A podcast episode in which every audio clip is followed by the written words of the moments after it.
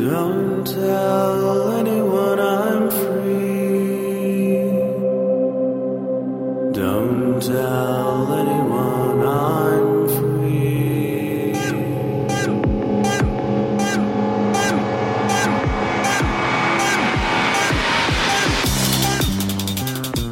Hello and welcome to BSD Talk number 263. It's Wednesday, March 23rd, 2016. This episode is brought to you by FTP, the Internet File Transfer Program, which first appeared in 4.2 BSD. I just have an interview for you today, so here it is. Today on BSD Talk, we're speaking with Brandon Mercer and Joshua Stein. Welcome to the show. Yeah, thanks. Thanks for having us. So I wanted to speak to both of you uh, for a couple reasons. One being that you're both involved with uh, committing code to the OpenBSD project, but also because of a podcast that you're both doing. But I think we'll hit that topic second. So why don't we start out first with a little bit about yourselves and how you got involved with the OpenBSD project? Um, yeah, so I started back in uh, started as a user back in about 1998. Um, I was using OpenBSD to run a, uh, a BBS, and um, just in my kind of daily usage of it on a on a server like that, I started um, uh, creating ports and stuff like that. So submitting them and getting them committed by other developers. Um, in uh, 2000, I started running the RT.FM OpenBSD mirror and uh, donating some hardware to uh, other developers. And by then, I was working at a uh, internet provider that was uh, using or that I kind of introduced OpenBSD to to start replacing some Linux and OpenVMS servers. And then in uh, 2001, I uh, got commit access and basically just been tinkering with uh, stuff here and there and writing some drivers and stuff like that. And Brandon Mercer? Yeah, so I've been uh, working on OpenBSD for I think like three or four years now. Um, I came out of college and I was doing computer work and I started using OpenBSD right away. I think it was the first thing that I picked up when I was in college. I just wanted to work on something and um, I had heard that it had good security and I guess I started caring about that a lot sooner than a lot of people did. I think that was around uh, 2000 that I started using it, and I was um, rolling it out for web servers and firewalls, and and I really enjoyed it as a desktop as well. So started using it, started um, you know breaking things and asking questions, and um, again I was you know donating hardware to some of the developers too in a in an effort to support the project, and uh, you know finally kind of started to follow like what was happening in the development cycle of the project because you know many years passed of using it where I, I kind of started to want to see uh, how the process worked. And um, there were things that I was kind of interested in in uh, making work. And so then I started to dabble a little bit in the hardware side of things and um, you know tried to get OpenBSD working on ARM stuff. And um, there was some collaboration with some of the developers and they were really uh, helpful to me. And I guess I didn't need um, too much hand holding, and they kind of, uh, you know, liked working with me, I suppose. So, kind of got a an invite to come to a hackathon and work on some stuff, and you know, ever since then, I've been kind of working on ARM, and ARM has had some, you know, rough passages and stuff, but uh, yeah, that's how I got started in the project, and that's how I got started using OpenBSD. So, are both of you using OpenBSD as desktops or primarily for, I guess, separate special projects? Well, I use OpenBSD as my desktop, as my primary desktop, both personally and at work. And um, I also run a ton of servers that are OpenBSD, um, anything from firewalls to application servers to web servers. Uh, I use it on, as a desktop, and um, I have a whole bunch of uh, servers out there on the internet that run uh, various things that run OpenBSD. Well, I don't know whether the upcoming release is something uh, that you'd want to speak about. From at least from my experience, a lot of developers are running current as opposed to release. But I guess really the way I'm trying to go here is: are there some upcoming features or upcoming parts of OpenBSD that you're looking forward to in the future here? Um, yeah, I was just going to say I'm looking forward to um, the networking improvements. Um, I get tired of hearing people say like I can't run OpenBSD because the networking is slow when it's not slow. So I'm looking forward to having, um, you know, those limitations be removed and improvements be made.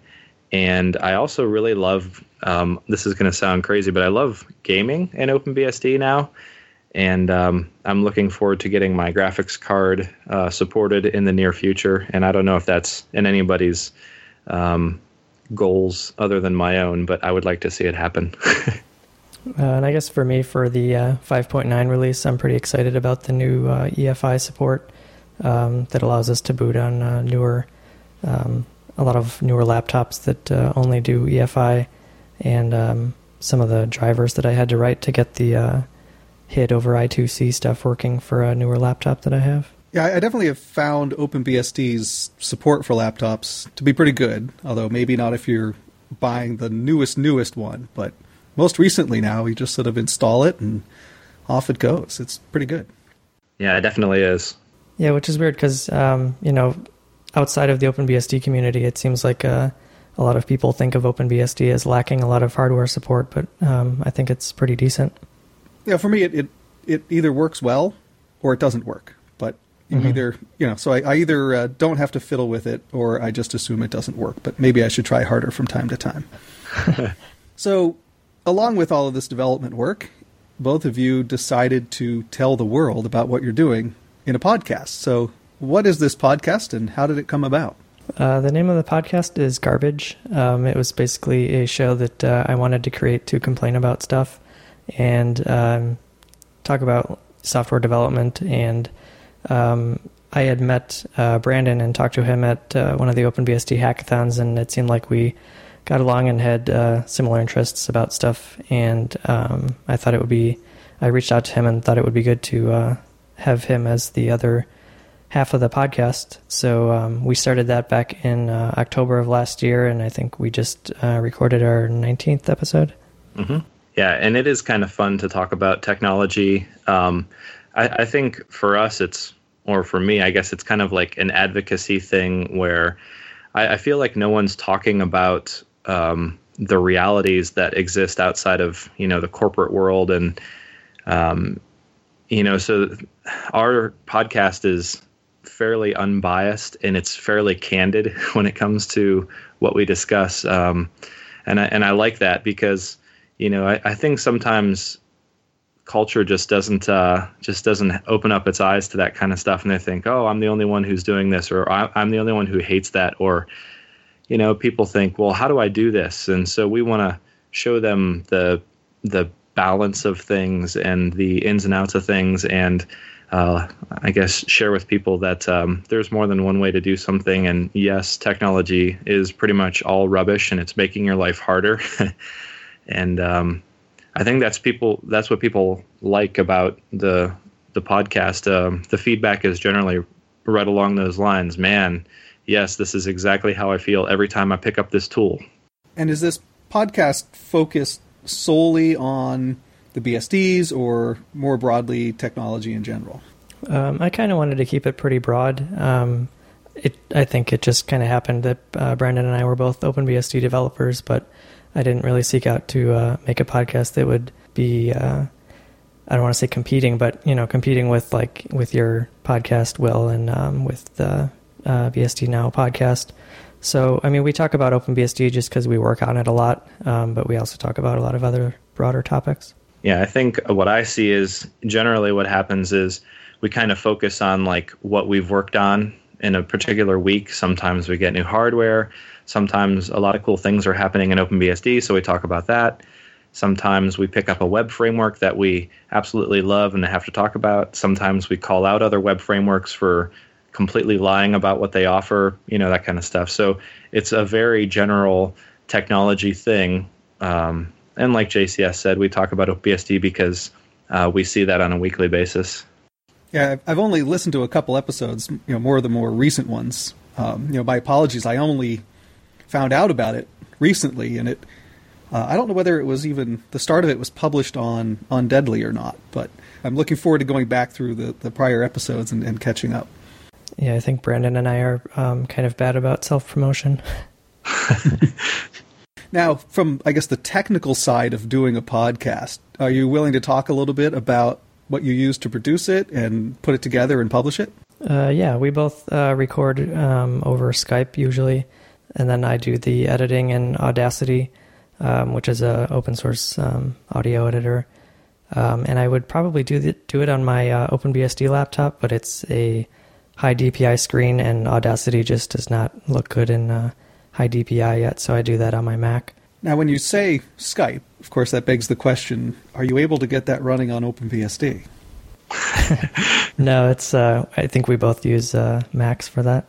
Yep. Yeah, I'm.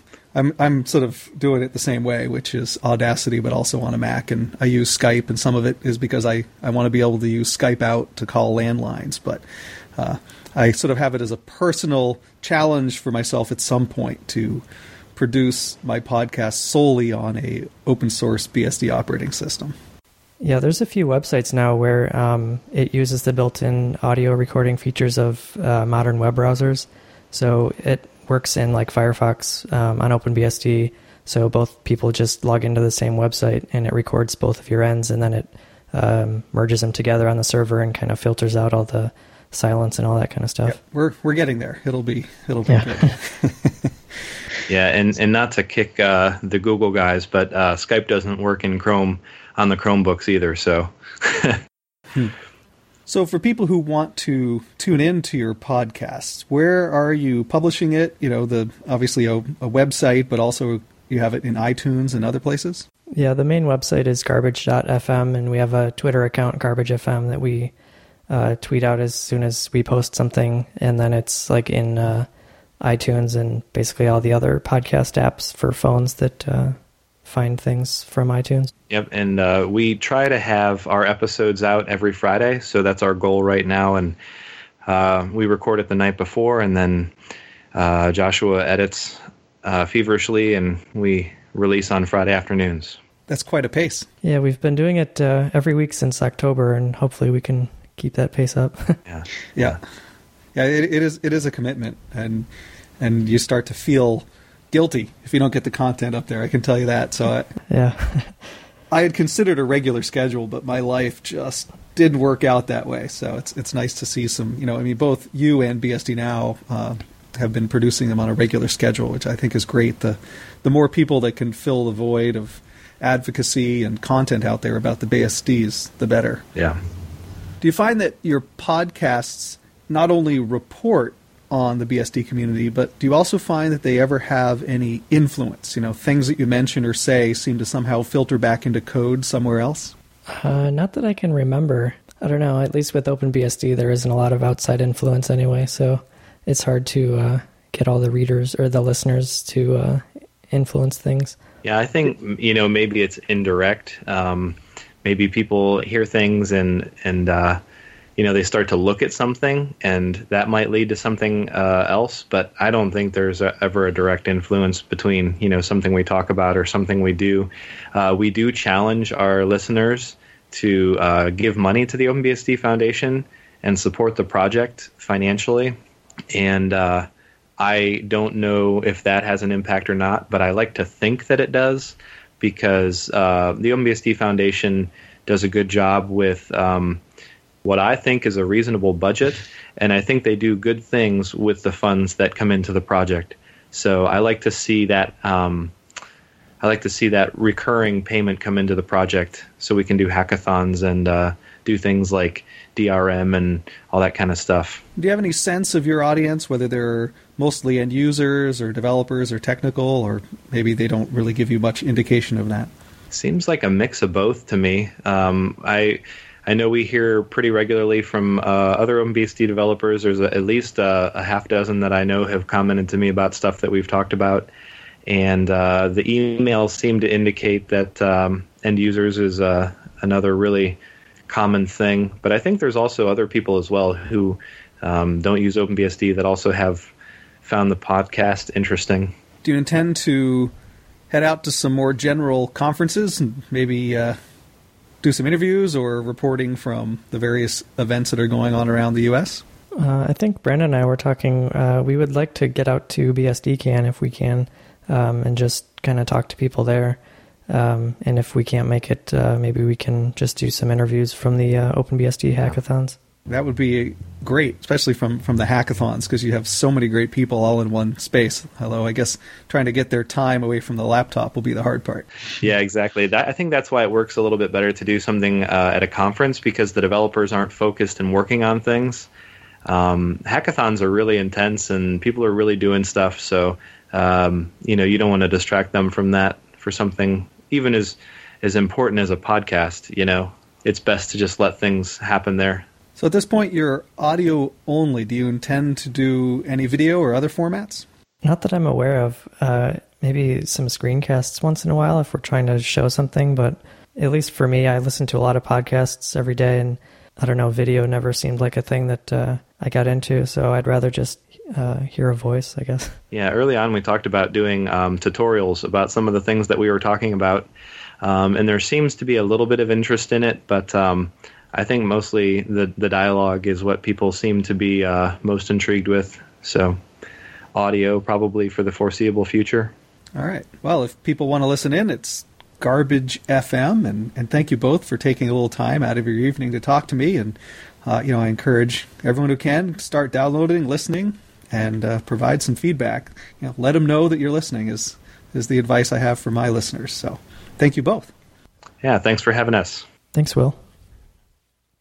If you'd like to leave comments on the website or reach the show archives, you can find them at bsdtalk.blogspot.com. You can also find the archives on archive.org. And if you'd like to send me an email, you can reach me at bitgeist at yahoo.com. That's B I T G E I S T at yahoo.com. Thank you for listening. This has been BSD Talk number 263.